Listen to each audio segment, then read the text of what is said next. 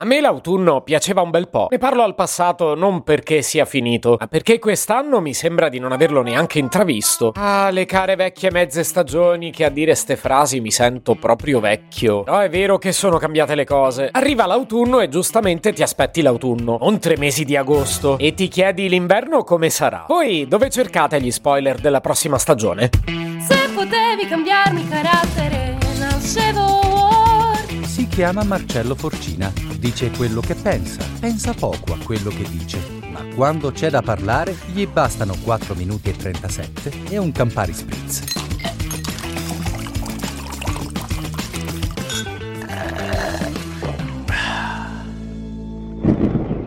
Non è una domanda banale chiedervi di quale meteo vi fidate, sempre che vi fidiate almeno. Avete un'app preferita o un sito di riferimento? O seguite un meteorologo famoso? O avete qualche cicatrice che vi tira e vi fa capire come cambia il tempo? Ecco, io non ce l'ho, ma di una cosa sono piuttosto sicuro. Non mi fiderò mai più dell'app meteo di iPhone. Non solo perché non ci prende, cioè anche per quello perché il più delle volte si sbaglia. Più che altro quest'estate ho raccolto un'evidenza che mi ha fatto decisamente perdere la fiducia. Ci sono stati giorni in cui l'app di iPhone dava 2 allarmi totalmente opposti, l'allerta meteo maltempo e l'allerta meteo caldo torrido. Ora, io lo so che siamo perseguitati dalla sfiga, quasi stavo per crederci, poi mi sono reso conto che non è fisicamente possibile. Il meteo di iPhone ricorda tanto quegli astrologi che dicono tutto il contrario di tutto. Dice, vabbè, intanto io ti ho avvertito, poi quello che capita capita. E quindi siccome non sono scemo non ci casco più, solo che non ce la faccio a rassegnarmi a non sapere che succede il prossimo inverno. Intendo a livello meteorologico,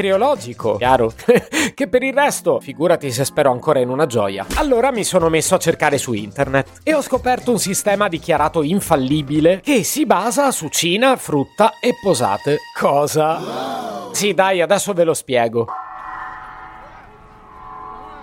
Fin dai tempi di Marco Polo, la Cina ha affascinato i viaggiatori di tutto il mondo con le sue antiche città imperiali e con gli stupefacenti tesori architettonici e naturalistici che offre. Dalla grande muraglia alle poetiche colline di Guilin, dall'esercito di terracotta di Xian ai panda giganti del Sichuan. Tra le ricchezze alimentari importate dalla Cina, ricordiamo molti frutti succulenti che oggi troviamo sulle nostre tavole. Uno di questi è un frutto dalla polpa dolcissima, dal sapore inconfondibile, che ancora oggi chiamiamo col nome originale cinese. Parliamo del kaki.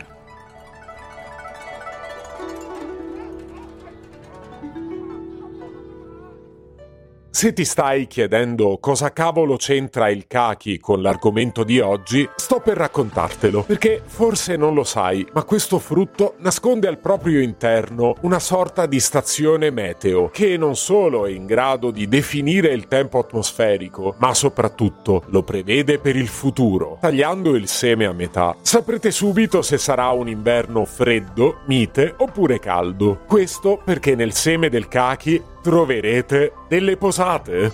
Ma cosa cavolo mi fate leggere? Come fanno ad esserci delle posate dentro un seme? Mi spiace contraddire il signor National Geographic, ma da tradizione popolare è proprio così. All'interno dei semi dei kaki iniziano a nascere dei piccoli germogli che poi un giorno diventeranno pianta. Ecco, pare che questi germoglietti prendano inizialmente la forma di un cucchiaio, di un coltello o di una forchetta e per tradizione contadina vengono associati al tempo che ci aspettiamo per il prossimo inverno. Coltello significa freddo pungente, cucchiaio neve da spalare e forchetta inverno mite. Ora io ne ho aperti 3. Ho trovato un coltello, una forchetta e un cucchiaio. Buon segno! Ho vinto un pranzo al ristorante. Se potevi cambiarmi il carattere, nascevo World. Un podcast inutile, effervescente e tossico, come una pasticca di Mentos in una bacinella di Coca Zero. Questa serie è disponibile su tutte le principali piattaforme di podcast: Spotify, Apple Podcast, Google Podcast, Spreaker, Amazon Music e a breve anche sul citofono di casa tua. Stelline, recensioni e follow sono molto graditi. Per 2 chiacchiere con Marcello e aggiornamenti sui prossimi inutili episodi, segui il canale Instagram @NascevoWorld oppure cerca su Telegram l'account @Marcellogram.